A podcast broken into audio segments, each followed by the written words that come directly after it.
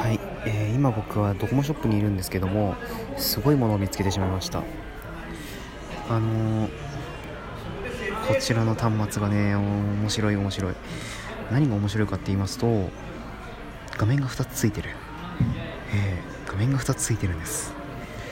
いやーついにね来ましたよ。前にもこんなの出たような記憶がありますがねえ、M っていうスマホなんですけどねえ一応ね今僕は左半分の画面のみがついてる状態で今スマホ触ってるんですけどあちょっと一回2画面にしてみましょうか。えっ、ー、と2画面にするにはステあ違うナビナビゲーションバーの M ボタンをタッチ。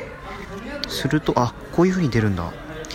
今僕は左半分の画面しか出ないようにしてるんですがえっ、ー、と同じ画面を複製するモード。とえー、全く違う画面を表示するモード。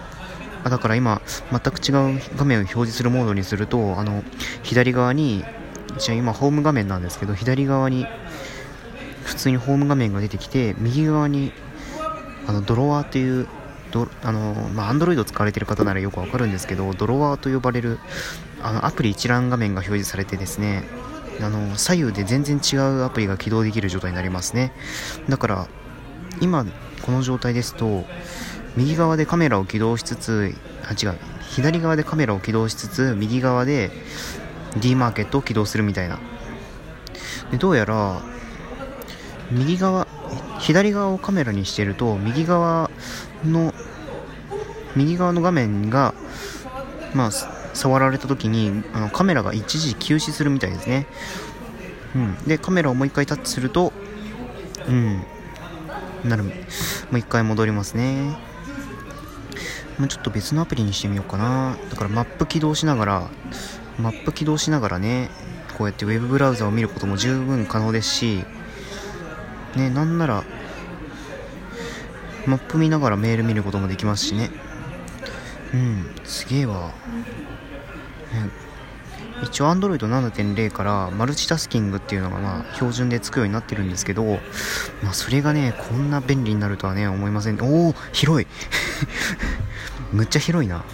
あの今ねちょっとねステータスバーをね上から引き上げたんですけど引き引き上げると通知が出るんですよ。通知で通知が出たんですけどむちゃくちゃ広いんですよねこれ横に。横にむちゃくちゃ広くて。あーすげえ。うわシームレス。あシームレスではないな。あの明るさ調節バーがあるんですけどまあこれがね画面越し画面をまたいでね操作するっていう形になってましてなかなかねこれは面白いっちゃ面白いね。うーんなるほど。でね本当にえー、こんなになるんだ。ちなみにこれああマルチウィンドウは無効になってるみたいですね。標準の Android だと四角のボタン中押しでマルチウィンドウが起動するんですけどうん起動しないですね。だからもう多分 M ボタンが代わりになってるんですかね多分。そんでもってちょっとモード変えてみて。えっと両サイドフルに使うモードにしてみましょうか。両サイドフルに使いましょう。なんか切り替えるとエラーが出る可能性がありますって出てきましたね。うんまあそういうちょっとリスキーなモードですけど。ああやっぱ広いね。うんああ面白い。多分ねこのモードが役に立つのはあれですね。電子書電子書籍とか読んでる時むちゃくちゃ便利なんじゃないかなと思いますよ。だからちょっとね今電子書籍のやつがないんですけどとりあえず e 取説を開いてみましょうか。e 取説を開いてみてインストールをしなきゃいけないと。ちなみにこいつの型番 Z01K みたいですね。Z-01K ね。だからいやーいいね。ぜひ皆さんもドコモショップに行ってこの M 触ってみてはいかがでしょうか。あのね面白いよこれ。本当に。ねこんないい端末が世の中に、まあ、あるでしょうね。ねぜひ皆さんもこれちょっと触って。あっと今ちょっとね取扱説明書を開いてるんですけど取扱説明書を両画面モードにして。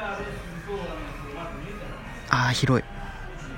ちょっと文字がでかくなるのかな？だから結構見やすくはなるな。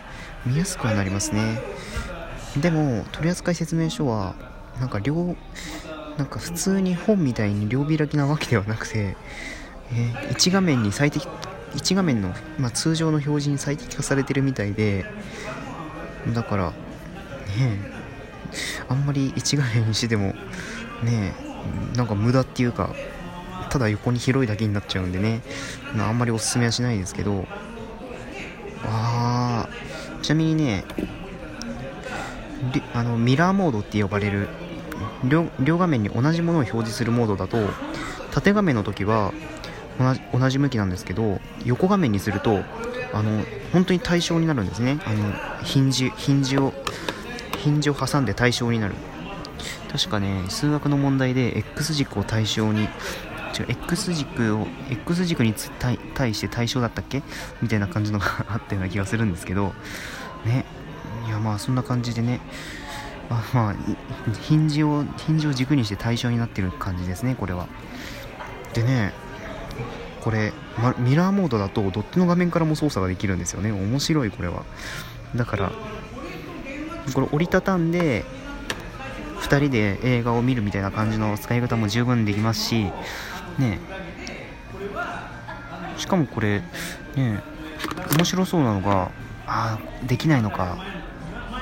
今ねちょっと僕が思ってたのはあのスマホを内側に畳んでで下画面をキーボードに上画面を普通のなんか入力画面みたいな感じでねできなできないかなとか思ってたんですけど、まあ、そもそもねスマホ本体内側に折れなかったので できなできなかったですね。うん。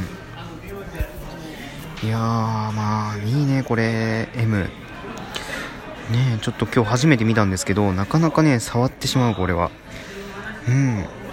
ちなみにねこの M っていうスマホなんですけどよくわかんないボタンがついてるんですね。あの音量ボタンと電源ボタンあの指紋認証を兼ねた電源ボタンついてるんですけどよくわかんないボタンなんだろう。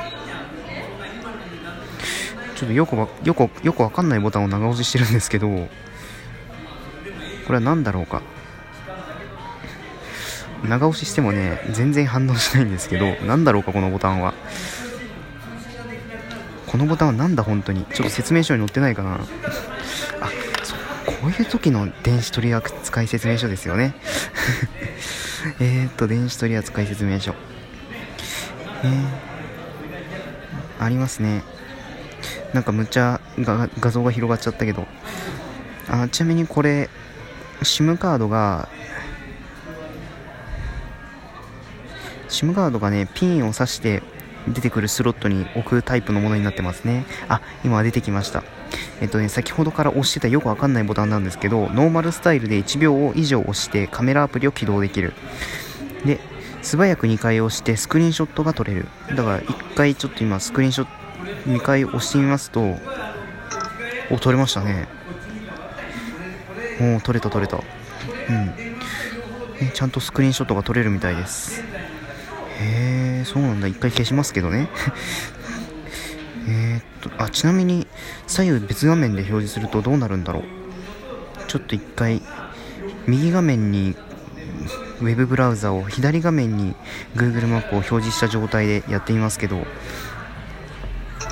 おえっとなんだこれえーと、メインサブ画面のスクリーンショットを保存したい場合、メインサブ画面での保存ボタンをタップしてください。操作しなかった場合、全画面スクリーンショットが保存されます。なるほど。どっちか片方選べるんですね。まあ、今回は操作しないで両画面保存しますけど、じゃあもう一回押して、で、右、左側だけ。で、今度は右側だけ。おおなるほど。ちゃんと考えられてますね、こういうのも。おおちゃんと考えられてる。うん。いやーあすごいちゃんとシームレスにつながってますね。うん。いやー面白いねこれは。ねまた新しい感じですよ。昔もねこういう折りたたみのスマホ出た出たような気がしますけどあのね今の今の方がねやっぱり Android がマルチウィンドウにあマルチウィンドウササポートしたっていうのも大きいですよね。うん。やっぱりやりやすいと思いますよねこういうのは。だからねぜひ皆さんも触ってみた方がいいと思いますよ、これは。ちょっとね、面白い。ちなみにこちら値段が出てないんですけど、多分実質3万円か2万円ぐらいで売ってるんじゃないですかね。うん。まあ、ぜひ皆さんも触ってみてください。ということで、えー、某ドコモショップからお伝えしました。